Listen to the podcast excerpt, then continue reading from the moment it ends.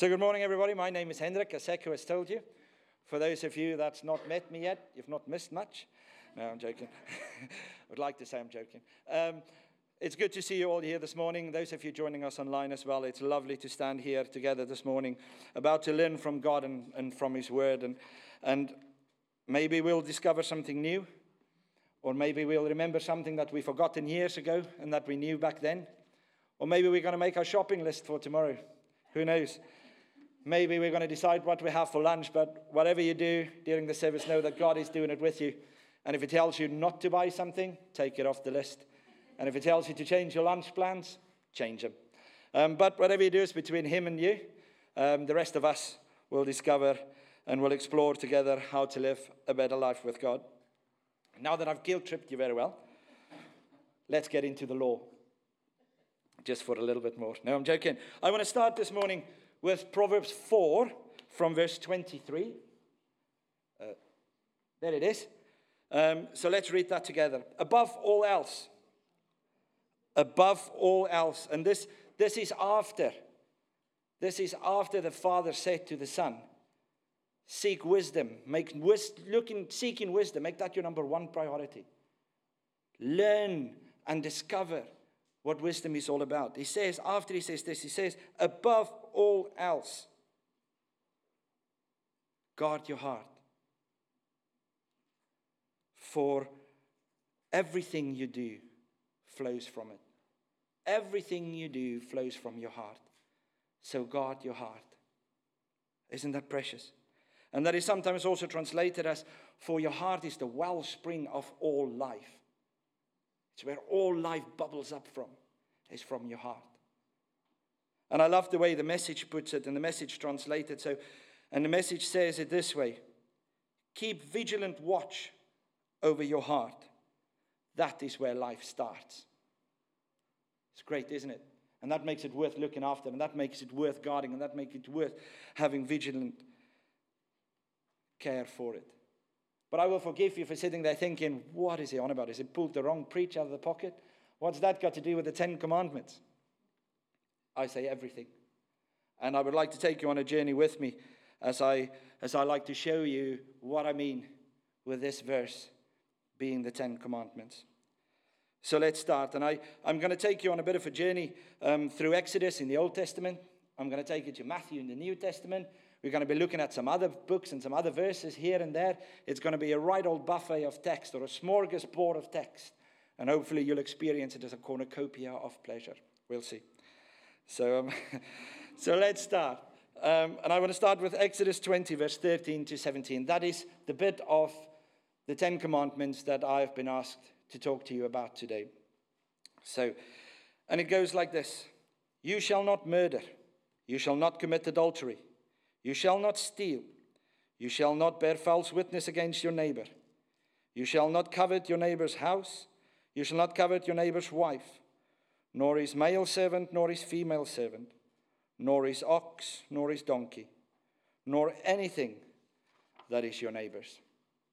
That's quite intense, isn't it? And it's quite, I think, rather difficult to keep. Well, maybe the murder bit is a bit easier than the rest, but it's quite difficult to not covet your neighbor's BMW 3 Series, Mark, whatever, uh, when he tears away in the morning, and you're late as well, but you've got to hand start your vehicle because it's not quite as, as, as, as fantastic as he is, It can be difficult. But let's turn up the volume. Let's just take it that step further and see what Jesus has to say about these verses in the, the Ten Commandments. And we'll read from Matthew 5, verse 21 to 30. It's quite a bit, so I'll be as quick as I can. And I'll start at verse 21. You have heard that it was said to those of old, You shall not murder, and whoever murders will be liable to judgment. But I say to you, everyone who is angry with his brother will be liable to judgment. Whoever insults his brother will be liable to the council, and whoever says, You fool, will be liable to the fires of hell. So if you are offering your gift at the altar and there, remember that your brother has something against you. Then go and make it right with him. First be reconciled to your brother, and then come and offer your gift. And then, if we look from verse 27, Jesus goes on and says, You have heard that it was said, You shall not commit adultery. But I say to you that everyone who looks at a woman with lustful intent has already committed adultery with her in his heart. If your right eye causes you to sin, tear it out and throw it away. For it is better that you lose one of your members than that your whole body be thrown into hell. And if your right hand causes you to sin, cut it off and throw it away. For it is better that you lose one of your members than that your whole body go into hell. That makes it a bit even harder, doesn't it? It makes, takes it that step further. It's not just your actions now. It's not just whether you walk up and guide somebody on a better way. It's about what's in your heart. That's what Jesus goes with this. Because even if you think about it, even if it's in your heart, you've already broken the law. See, it just takes it that step further. It's about what's in your heart. And, but as you've heard a few times during the series, it's not about the letter of the law. It's about the spirit of the law. It's about the heart of the law. So, what is the heart of the law in these verses from the Ten Commandments that I've read this morning? And one way to find this is, is to examine the values that's expressed through these verses and through these bits of the Ten Commandments. And Jesus expresses it so well when he goes and he, he expressed to us the overall heart of the Ten Commandments. And this happened when a lawyer asked him a question to test him. And if we go to Matthew and we look at it there, it says in verse 36 Teacher, which is the great commandment in the law? And Jesus said to him, You shall love the Lord your God with all your heart and with all your soul and with all your mind. This is the great and first commandment. And the second is like it you shall love your neighbor as yourself. On these two commandments depend all the law and the prophets. I'm going to read that again. On these two commandments depend all the law and the prophets. So everything they knew about God, everything that they knew about the nature of God, depends on these two commandments of love. That's what Jesus said. And this means that the law represents the desires and the values of God. The law is a revelation of God. It's a revelation of God's nature, and it's a revelation of, of what God wants for us. And in Hebrews 8, verse 10, it won't come up, but in Hebrews 8, verse 10, God highlights this in his plan for us, and his great plan when he says, For this is the covenant that I will make with the house of Israel after those days, says the Lord. I will put my laws in their mind and write them on their hearts, and I will be their God, and they shall be my people.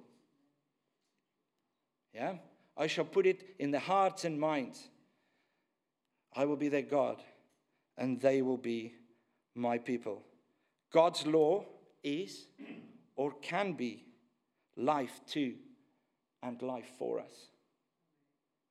How does that compare with how you felt 10 minutes ago when I was reading all these things? Thou shalt, thou shalt not, you must, you must not.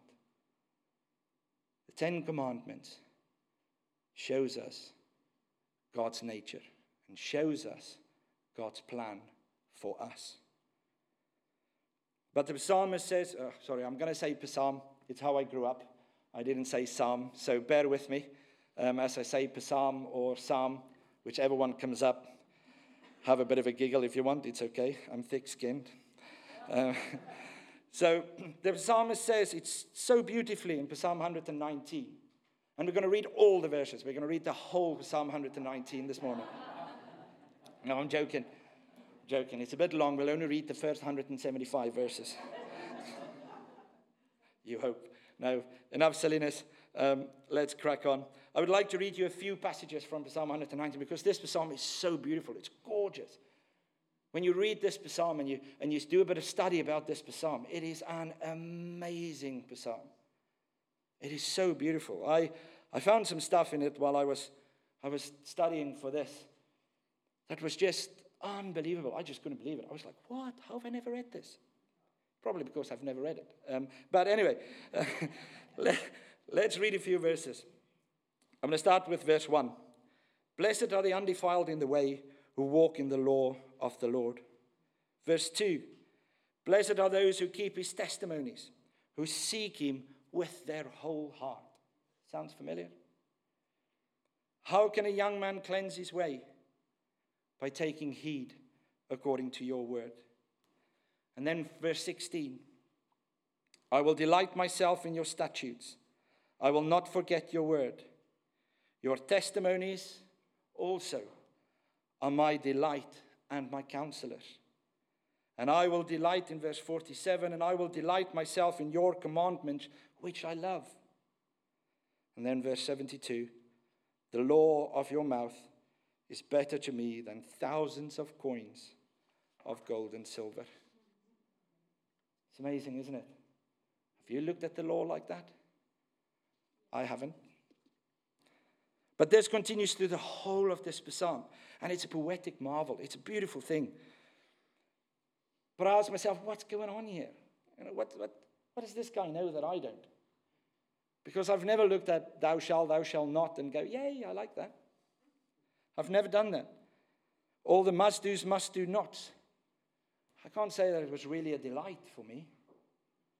And the world tells us, and we're being told over and over again, that it is not the way to go. It can't be a delight. It's a pain. It's a millstone around your neck. It's what's wrong with the world. It's what's wrong with Christianity. It's all these type of things that the world tells us. He doesn't say that. So what does he know that I don't know? And that's the question that I kept uh, asking myself over and over again. And maybe I should have done that in my life at some point when I had to make some decisions about doing things and doing things not, maybe the not more so than the do. And it's perhaps best that I don't tell you some of these stories, seeing as this goes out over YouTube. Um, I'm happy to tell you some of these after the service, should you want to know. Oh, maybe I shouldn't. Anyway, made some bad decisions. Um, I think we all have, trying to avoid the do's and the do nots.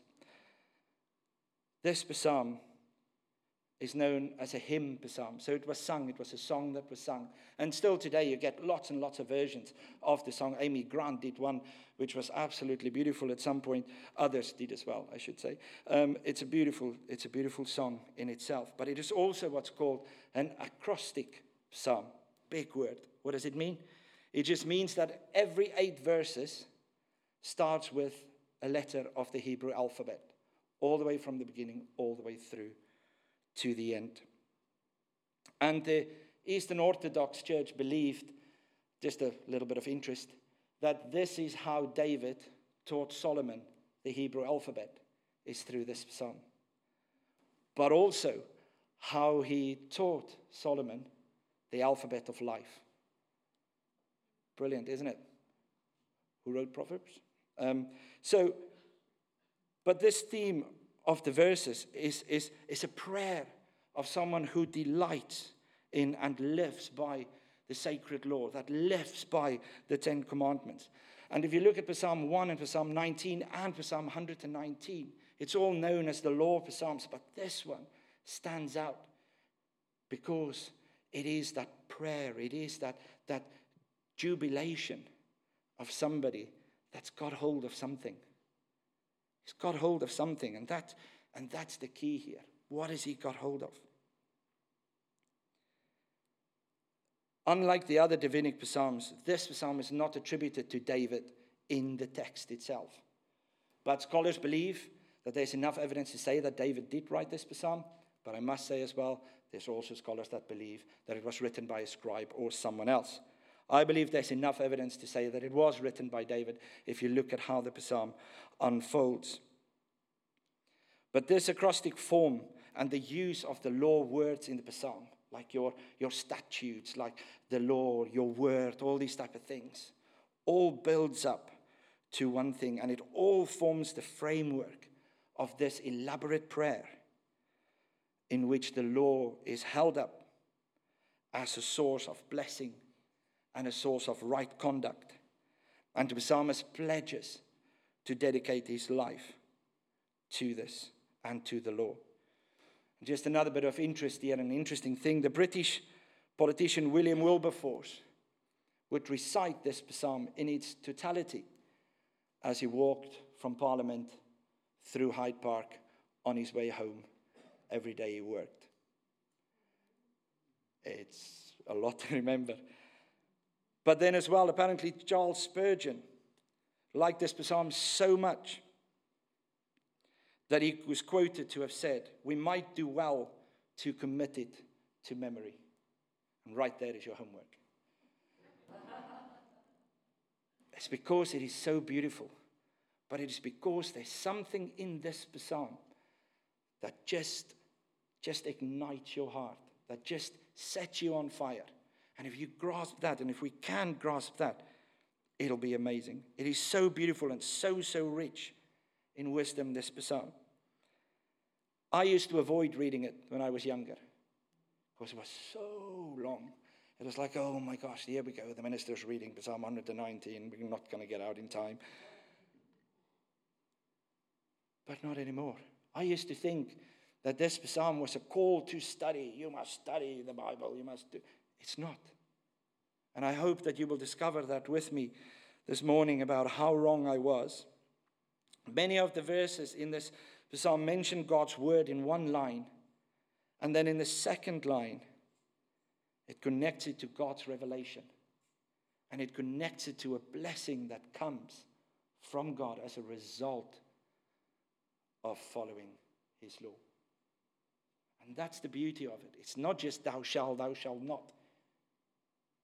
It's about more. It's about what comes next. And the other beautiful thing of this psalm is that there's evidential growth in the psalm, and it's a beautiful thing. In the beginning of the psalm, it's all about a young man's voyage and a young man's um, discoveries. And it's got that character that it was written by a younger man. And as the psalm unfolds and go later and later, it becomes clearer and clearer that now it's kind of somebody that's lived this, somebody that's had a bit of wisdom here, somebody that's had a bit of experience. Maybe it is now an older person, somebody with deep experience, careful observation, and earnest meditation that has seen and that has spotted something in this. It is the honest words that just bubble up when God speaks to you, when God's come into your life, and when what God says gets into your heart. It is an, an, an outcry of what God can do for us and what God's heart is for us. It's not about Bible study, it's about the thoughtful outcry that rises when a real life meets a real God. And when real blessing comes as a result of doing what God wants us to do and God's heart. David rejoiced in the fact that people who obey God's word wholeheartedly enjoy his blessing. And that's clear in this psalm. And I guess he should know. He's been on both sides through his life, hasn't he? Slayed Goliath, and then there was the Bathsheba thing. So he's been, he's been through it all. He's been through the mill when it comes to the law. But he knows that God's love is key. He knows what the law is all about. That the law is about God's heart for us. And that's key. And he discovered that. And that's, that's what I think is so phenomenal and so fantastic. And he brings it so well out in this psalm. And it brings the revelation that God's law is not death, but that God's law is life to us. That it is not a millstone around our neck, but a rock on which we can build our lives. That's what he discovered. Isn't that a beautiful thing? It's the rock on which you can build your life. That's what the law is. You know, it is not an Old Testament, Old Covenant thing that because Jesus has died for us and, and, and stuff, it is now fulfilled and therefore we can just write it off and live by grace and yay, everybody's happy. It's a beautiful, beautiful expression of God's love. But the magnificent, it is. The law is that magnificent key by which we understand God's heart and God's will for us. It is the cipher by which we find the relationship that helps us to do life better, to do life wholesomely, fruitfully, and contently. But you might ask, what's the purpose of the law and, and, and, where does it come from? And for that, we need to look at a little bit of context here. And there's so much to look at if you look at the history of Israel when, in, in this period. But I just want to look at a fraction of what was going on when the Ten Commandments and the law were given to Israel. They've recently, well, they were enslaved in Egypt, weren't they? Had a proper miserable time. Um, and then they were freed. So now you've got a massive group of people, thousands of people, walking through the desert, no longer enslaved, no longer under any rules, no longer under any judgment or any of those type of things. They're no longer on a system, under a system and no longer under legislation. And they just had one man to give them godly guidance, just Moses and his people, of course, but that's what they had. Can you imagine the carnage of thousands of people walking through the desert with no rules, no legislation, no nothing, as the days and the weeks and the months went on and on and on? And we can see a little bit of that in the story of the golden calf. Given half a chance, ooh, there they go. So, but God needed to guide Moses and his people to live out his heart amongst each other, to reflect his love amongst themselves, give them a better life. The nature of man since the fall is separated from God's nature, and the law is how to operate within God's nature. That's why it's come. Being outside the law, we are no longer content and no longer blessed. I thought and prayed about majoring on contentment in these verses um, and making that the focus of the preach. And, and being content is a big part of these verses of the, of the Ten Commandments. It is. But there's so much more than that in this. There's so much more about these verses in the Bible. There is a connection in the Ten Commandments that runs into everything in the Bible. Every element is connected to this the whole history of God and his people, from the birth of man until this moment right here, right now, is hugged into the beauty that is God's law. For God so loved the world, for God so loved you that He wanted you to live a better life. And that's why He gave you the law so that you can live that better life. And when we understand God's heart for us with the Ten Commandments, we see that it is not about do's and do nots. Yes, it is a set of rules, but I believe it is more. It's more like parameters to a content and a successful life. It's more about if you do not, your life will be better. If you do not, you will start life better and do life better. If you do not murder, will your life be better? I reckon so. if you do not steal, will your life be better? I reckon so as well. If you do not covet, your life will be better, most certainly. Your life will be better. If you love the Lord your God with all your heart and all your soul and all your mind, will your life not be better? If you love your neighbor like yourself, your life will be better. That's what it's about. This is God's heart for us. This is how much He loves us and wants us to have a great life with Him. It's not about Him ruling over us. The law is a way we unlock God's blessing in our lives. That's the way I believe we should look at the law. We should look at the Ten Commandments. But hang on, this brings me back to the beginning. If your heart is the wellspring of life, yeah? And does that mean that if my heart or our hearts grasp this fact of God's love and God's plan for us, and our hearts is filled with God's love, will our lives not overflow with God's love? And what would be the impact on us and on the community? I'm going to let that sink in for a moment while the Ten Commandments roll over your thoughts again. And you think about the law. And you think about what it is that God wants to say. If we grasp this and apply this to our life decisions and their implications and the impact on other people's lives and decisions, it's massive.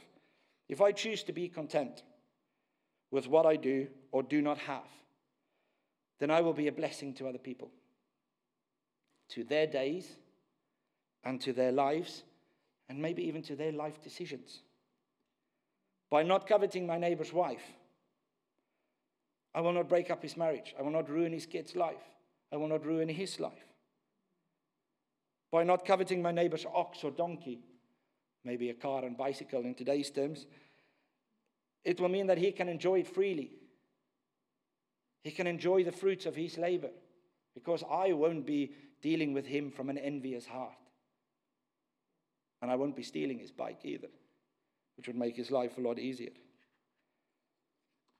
And it also, furthermore, have the impact on our lives massively. Means I will not pursue things that takes my focus away from those that depend on my love.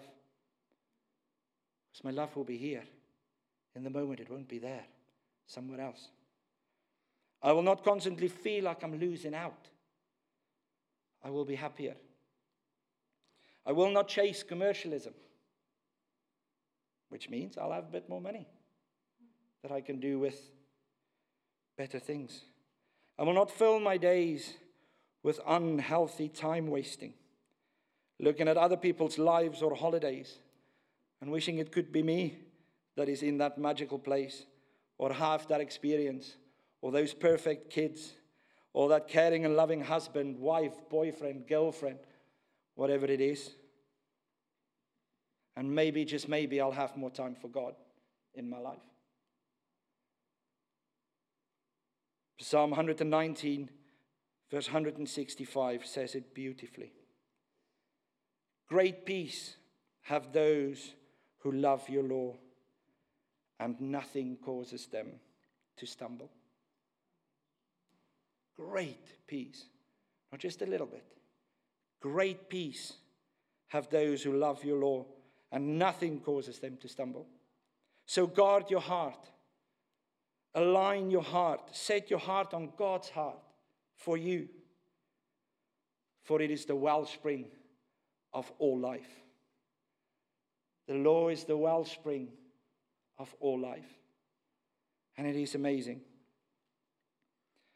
I would like to conclude with a little revelation that I picked up. So you're going to have to walk with me through this. So engage your, your brain if you want to. If the shopping list is done, just spare me a moment. Because it is a little bit if this, then that, and if that, then this. So bear with me. Jesus is God's word, right? As is written in John 1.